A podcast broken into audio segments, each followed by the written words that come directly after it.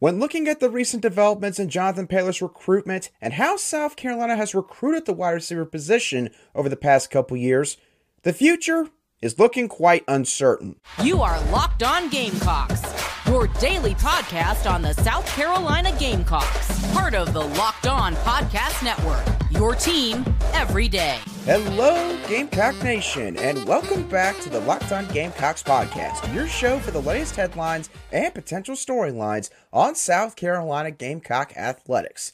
I'm Andrew Lyon, the host of the Locked On Gamecocks podcast, and you can find my written work over on Gamecocks Digest on SI.com. Thank you so much for making the Locked On Gamecocks podcast your first listen or watch here today. We are free and available both on YouTube and wherever you get your audio podcasts daily. There's been some concern that has started to build over the past couple of weeks regarding what else has been going on with the recruiting front in South Carolina's football program. And I know that just yesterday I told everybody that for the moment they should not be concerned.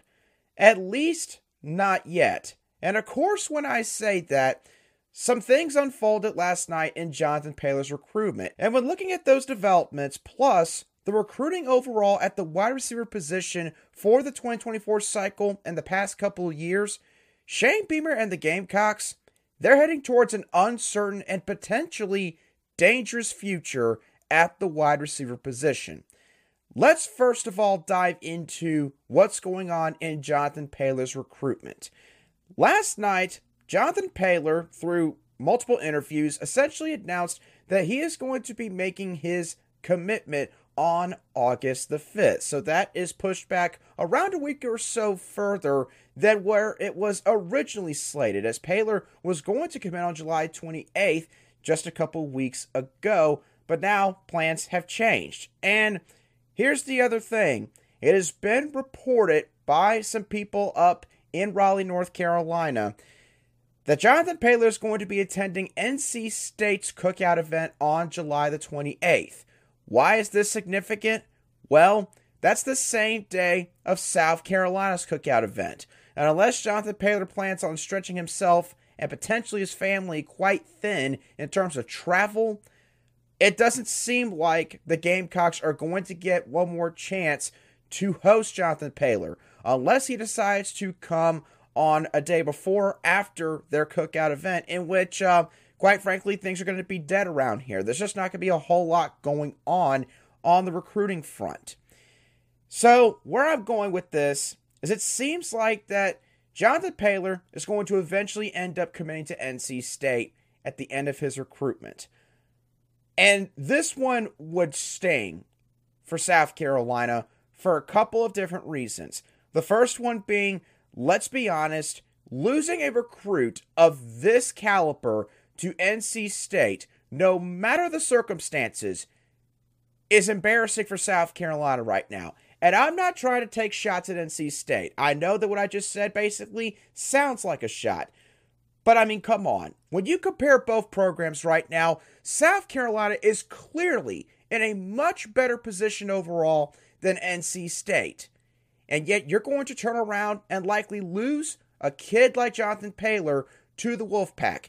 And before some of you sit there and bring up the fact, well, Andrew, he's a North Carolina native, I get that. However, what's different from this recruitment compared to the ones that I brought up on yesterday's show is the fact that South Carolina, on multiple occasions, was named Jonathan Paylor's leader by Jonathan Paylor himself during this process. And now you're going to lose him seemingly at the end and have lost momentum somehow during a recruiting dead period where these kids can't even have in person visits or contact with these coaches. Now, we went through this same exact sort of episode with Mazeo Bennett this past fall. I believe he committed to Tennessee sometime in October. And I know that a lot of you be quick to say that, well, Mazeo Bennett wound up decommitting and committing to South Carolina eventually later on this winter. Maybe Jonathan Paylor winds up doing the same. However, I think that these two situations are very different because Mazeo Bennett was from the state of South Carolina. And the thing was, when he committed to Tennessee this past fall, by that point, he had taken far more visits to South Carolina than he had to Tennessee, which was why the commitment at the time was somewhat shocking, even though, understandably, he had some concerns at the time about South Carolina's offense. Jonathan Paylor, I mentioned earlier, he's from the state of North Carolina, and admittedly, the Wolfpack have drawn the most visits by a country mile compared to all the other contenders in this recruitment. So, my overall point here, I just don't see things changing here with Jonathan Paylor unless NC State has like an absolute disastrous season this upcoming fall. So, at the end of the day, this could mean that South Carolina has lost out on Jonathan Paylor, Keelan Adams, and Parker Livingston. All three tough recruiting battles, admittedly, but at least two of the three, Paylor and Adams, you know that you were in a good spot for at a certain point late in the recruiting process. So, I know that since we're talking about losing out on some targets from the high school ranks, one of the first things that some of y'all are going to think is, well, let's just go into the transfer portal. We could get some guys there. I have to be honest, I don't know if some people understand fully what the transfer portal is like, what it's supposed to be used for. You cannot just bank on being able to dip into the transfer portal every single offseason and get guys at positions that you quite frankly struck out with during the high school recruiting cycle for that calendar year. You are not always going to be able to just snag a guy like an Antwane Juice Wells. That was a big win for South Carolina. Eddie Lewis was an underrated find at the wide receiver position this past cycle. No question about that. But y'all, most of the time, all these big time programs, they're going to be pursuing these kind of guys.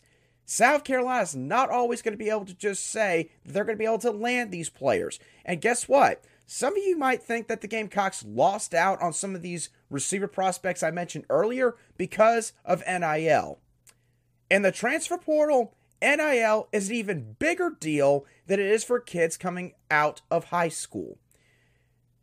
One last thing that I want to touch on real quick. I know that there are also some people that are going to sit there and they're going to say, okay, we've lost down some kids in this recruiting cycle. Fine. Sure, we can't replenish maybe all of those losses in the transfer portal. Fine. Why don't we just focus on the guys that are currently on the roster, the guys that want to be Gamecocks, and just give them a chance? I'm for giving guys a chance, but based on how recruiting has gone this season, and the past two cycles of wide receiver, in my opinion, you're basically expecting a lot to go South Carolina's way in terms of player development if you're thinking this way. Because at some point, things are not going to always just fall South Carolina's way. Sometimes things are actually going to go the exact opposite of which they would like for things to unfold. They're going to have some roadblocks, like these transfers that they had all of a sudden after the regular season this past December. Some of them quite unexpected. They were not fully prepared for that. What if some of these guys don't develop at the wide receiver position? Right now, honestly, out of the guys that are going to be here in 2024, as of this moment, I count three guys that I think can be reliable receivers for the Gamecocks this next season, not this upcoming one. One of those guys happens to be Mazeo Bennett. I'll just go ahead and throw that out.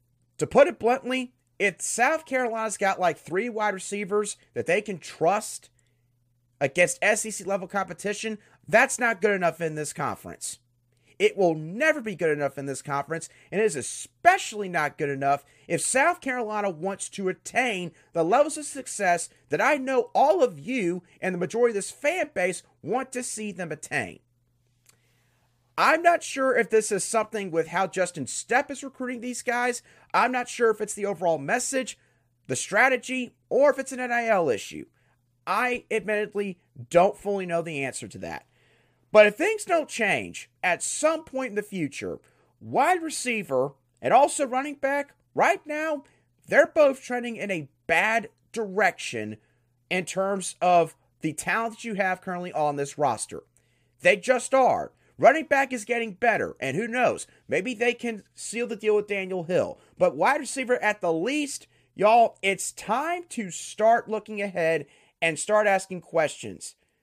Because this position group, I'm telling you, all these veterans are going to leave this year, and then next year, some of y'all might find yourselves sitting there going, What on earth happened to this position group? I'm telling you right now, recruiting is not good enough at this spot for one reason or another.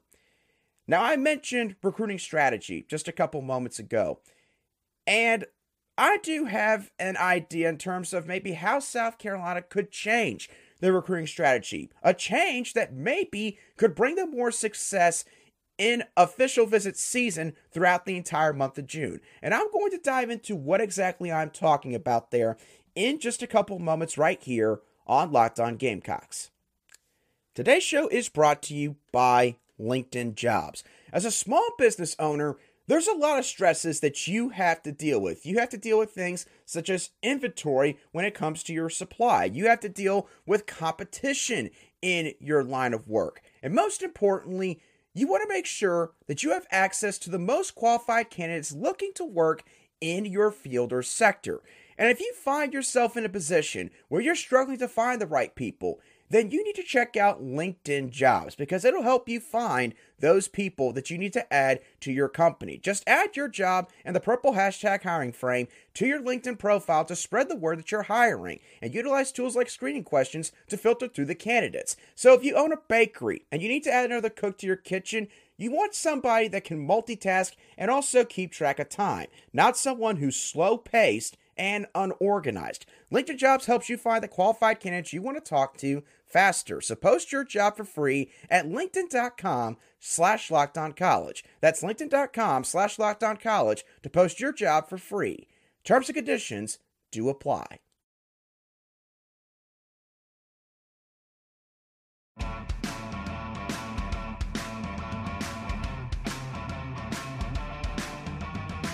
Welcome back to this Wednesday edition of the Locked On Gamecocks podcast, where we cover your South Carolina Gamecocks every single day in just 30 minutes.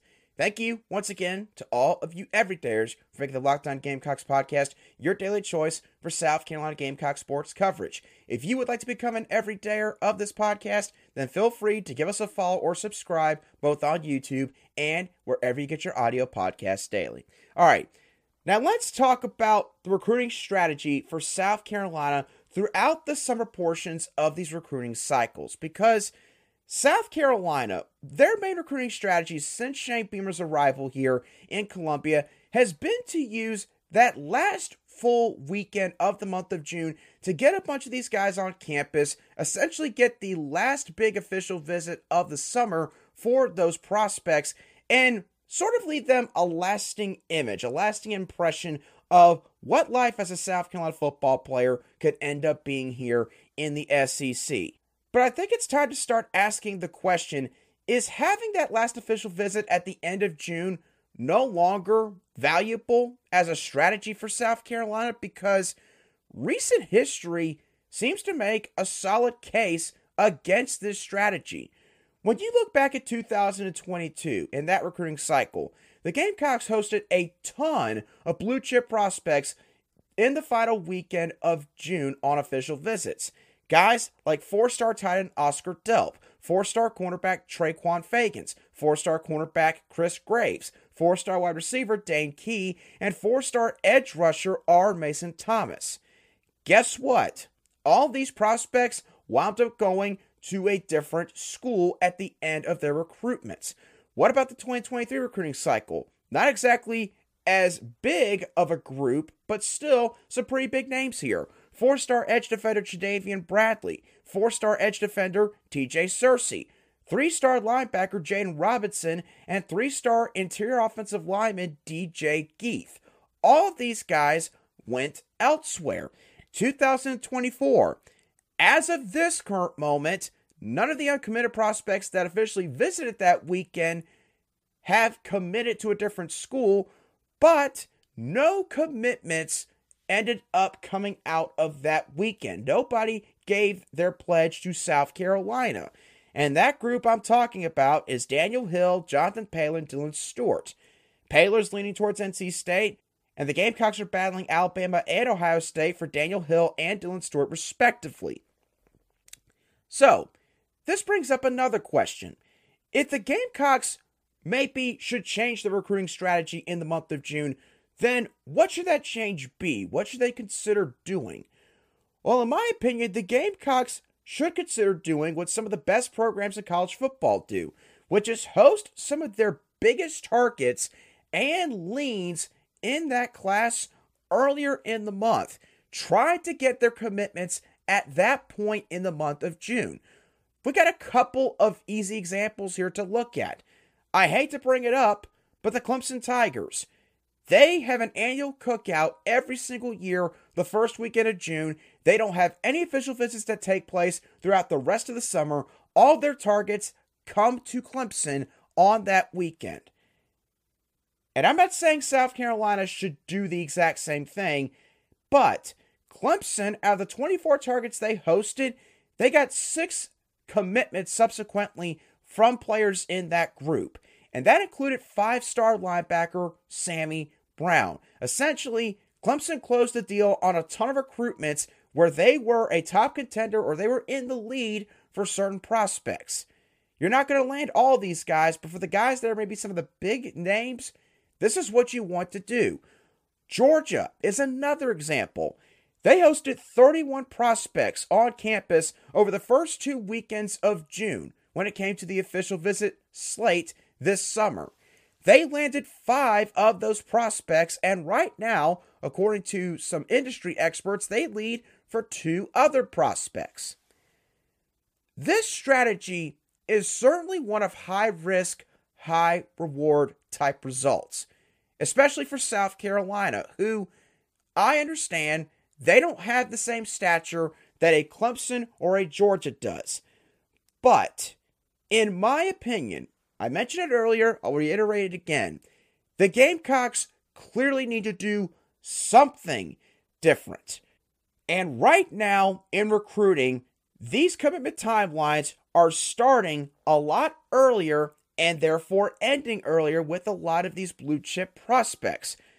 So if you're Shane Beamer and this staff, in my opinion, you need to start taking your shot at the beginning of the month of June. Go ahead and take a chance on some of these guys that you feel confident that you could land. Do it before everyone else gets a chance to host them on campus and just see where things go from there. In other words, let the chips fall where they may. And look, if you want to still have your cookout at the final weekend or in the final weekend of July, that's fine. And honestly, seems to be working quite well for a couple of these other schools that the Gamecocks are battling for some of these prospects. So, in terms of which weekend South Carolina should pick to be maybe their big official visit weekend, I'm not going to say the first weekend of June because Clemson already has a ton of prospects that come to campus. South Carolina obviously battles Clemson head to head with multiple prospects in this state and in the southeastern region. Maybe you don't even do the second weekend. That third weekend I know is typically Father's Day, but in my opinion, that second or third weekend of June, that needs to be your big official visit weekend. In essence, Shane Beamer in South Carolina, they can no longer just expect that getting that last official visit at the end of June is going to help them land some of these prospects because right now, and as we have seen the past couple years also clearly that strategy it is not foolproof. It is not working for the most part. So, Maybe it is time to alter some things. It's not bad to say that. Every single coaching staff, every single program that's trying to get to the top of this sport, you reach that stage at some point a couple years into your regime. And I think that Shane Beamer and the Gamecocks have officially reached that point when it comes to their overall recruiting strategy in their program. Now, to cap off today's edition of the Locked On Gamecocks podcast, I want to continue to talk about recruiting here for South Carolina, but I want to revisit a topic and switch up the context a little bit. I've talked before on this show about what South Carolina needs to do in terms of their recruiting results in order to compete for championships. And for a lot of those shows, I have sort of done my own research, compiled some data, and sort of given y'all some estimates. Well, I found something yesterday that has sort of changed my thought process a little bit. Something that I think you'll all be intrigued by. And that is the idea of the super blue chip concept or super blue chip ratio. And this was tweeted out yesterday by a man named Jeff Ketchum. And essentially, what Jeff is trying to say here is that teams that have at least 14 super blue chip prospects, essentially five star prospects or high level four star prospects and consensus elite transfers on the roster, those are the teams that have the best chance to win the national championship. And apparently, since 2010, the year that Cam Newton and the Auburn Tigers won the title, from that point forward, leading into present day, every previous national champion has had 14 or more super blue chip prospects. So if you look at some of these examples, in 2018, the year that Clemson won their second title in the CFP era, they had 16 super blue chip prospects. 2019 LSU, they had 14. 2020 Alabama had 20. And then 2021 Georgia had 23. Last year, they had 22. So I think you get where I am going with this. Now, when it comes to four stars, how do we view highly rated four stars? Well, to keep it simple, I would say that the top third of the top 400 prospects, all the four stars, that is a high level four star prospect. So essentially, the top 133 prospects. That is the group of players where you want to attract the most talent. And I also applied sort of the same idea to the transfer portal. So now, relating this to South Carolina, where do the Gamecocks currently stand when it comes to super blue chip prospects? Well, heading into 2023, South Carolina has three super blue chip prospects currently on the roster. And those three players are Spencer Rattler, Nicholas Harper, and the third one, some of you may or may not guess this, is Luke Doty at quarterback. Now, as of this current moment, if the Gamecocks hold on to their current commits and there's no sort of transfers that take place on the roster. In 2024, right now, the Gamecocks would have five super blue chip players. Those five would be Nicholas Harper and Luke Doty, as mentioned earlier, but also Josiah Thompson, Cam Pringle, and Michael Smith, as long as they do not drop in the overall rankings by the time the 2024 recruiting cycle comes to a close. And then in 2025, if you're wondering how many super blue chip prospects the Gamecocks are currently pursuing in that cycle, they I mean they're pursuing a lot, but in terms of who they're in contention for, I'd say there's seven super blue chip prospects that the Gamecocks are legitimate contenders for at this current moment in this next cycle. A group that is highlighted by currently the number one player in the country for that class in Elijah Griffin from Savannah, Georgia. So, what was the whole point of bringing this up? Well, the first point was just sort of to give you all an idea, a different idea from somebody else of maybe where South Carolina currently stands with their roster in terms of trying to compete for a championship, trying to accumulate the talent that's necessary to win a title. And then the second point of it was to have me look at the roster and see sort of where the Gamecocks currently stand right now. And right now, South Carolina, they're about a quarter of the way there. And again, that's not a bad thing. And this is not meant to be a way for me to poke holes at Shane Beamer and this coaching staff. Some of y'all probably already feel like I've done that enough with what I did at the beginning of the show, but right now, South Carolina, as good as they have done up to this point, they've got to find a way to take the next step. And that's where some of the fans sort of need to change their mentality when it comes to recruiting. Gamecock fans cannot keep sitting here and saying, oh, well, we didn't get that kid. You know, he committed to the home state school. We can always find another kid that wants to be a Gamecock. You know, we'll get the next guy. We can't keep having this mentality with this football program. You know what's going to happen if you keep on saying that sort of thing and this scenario keeps playing out for the Gamecocks? South Carolina will never get there.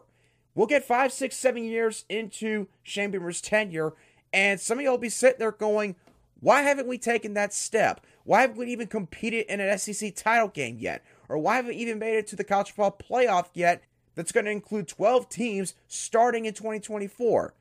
Well, a lot of the times it comes back to this. It comes back to recruiting.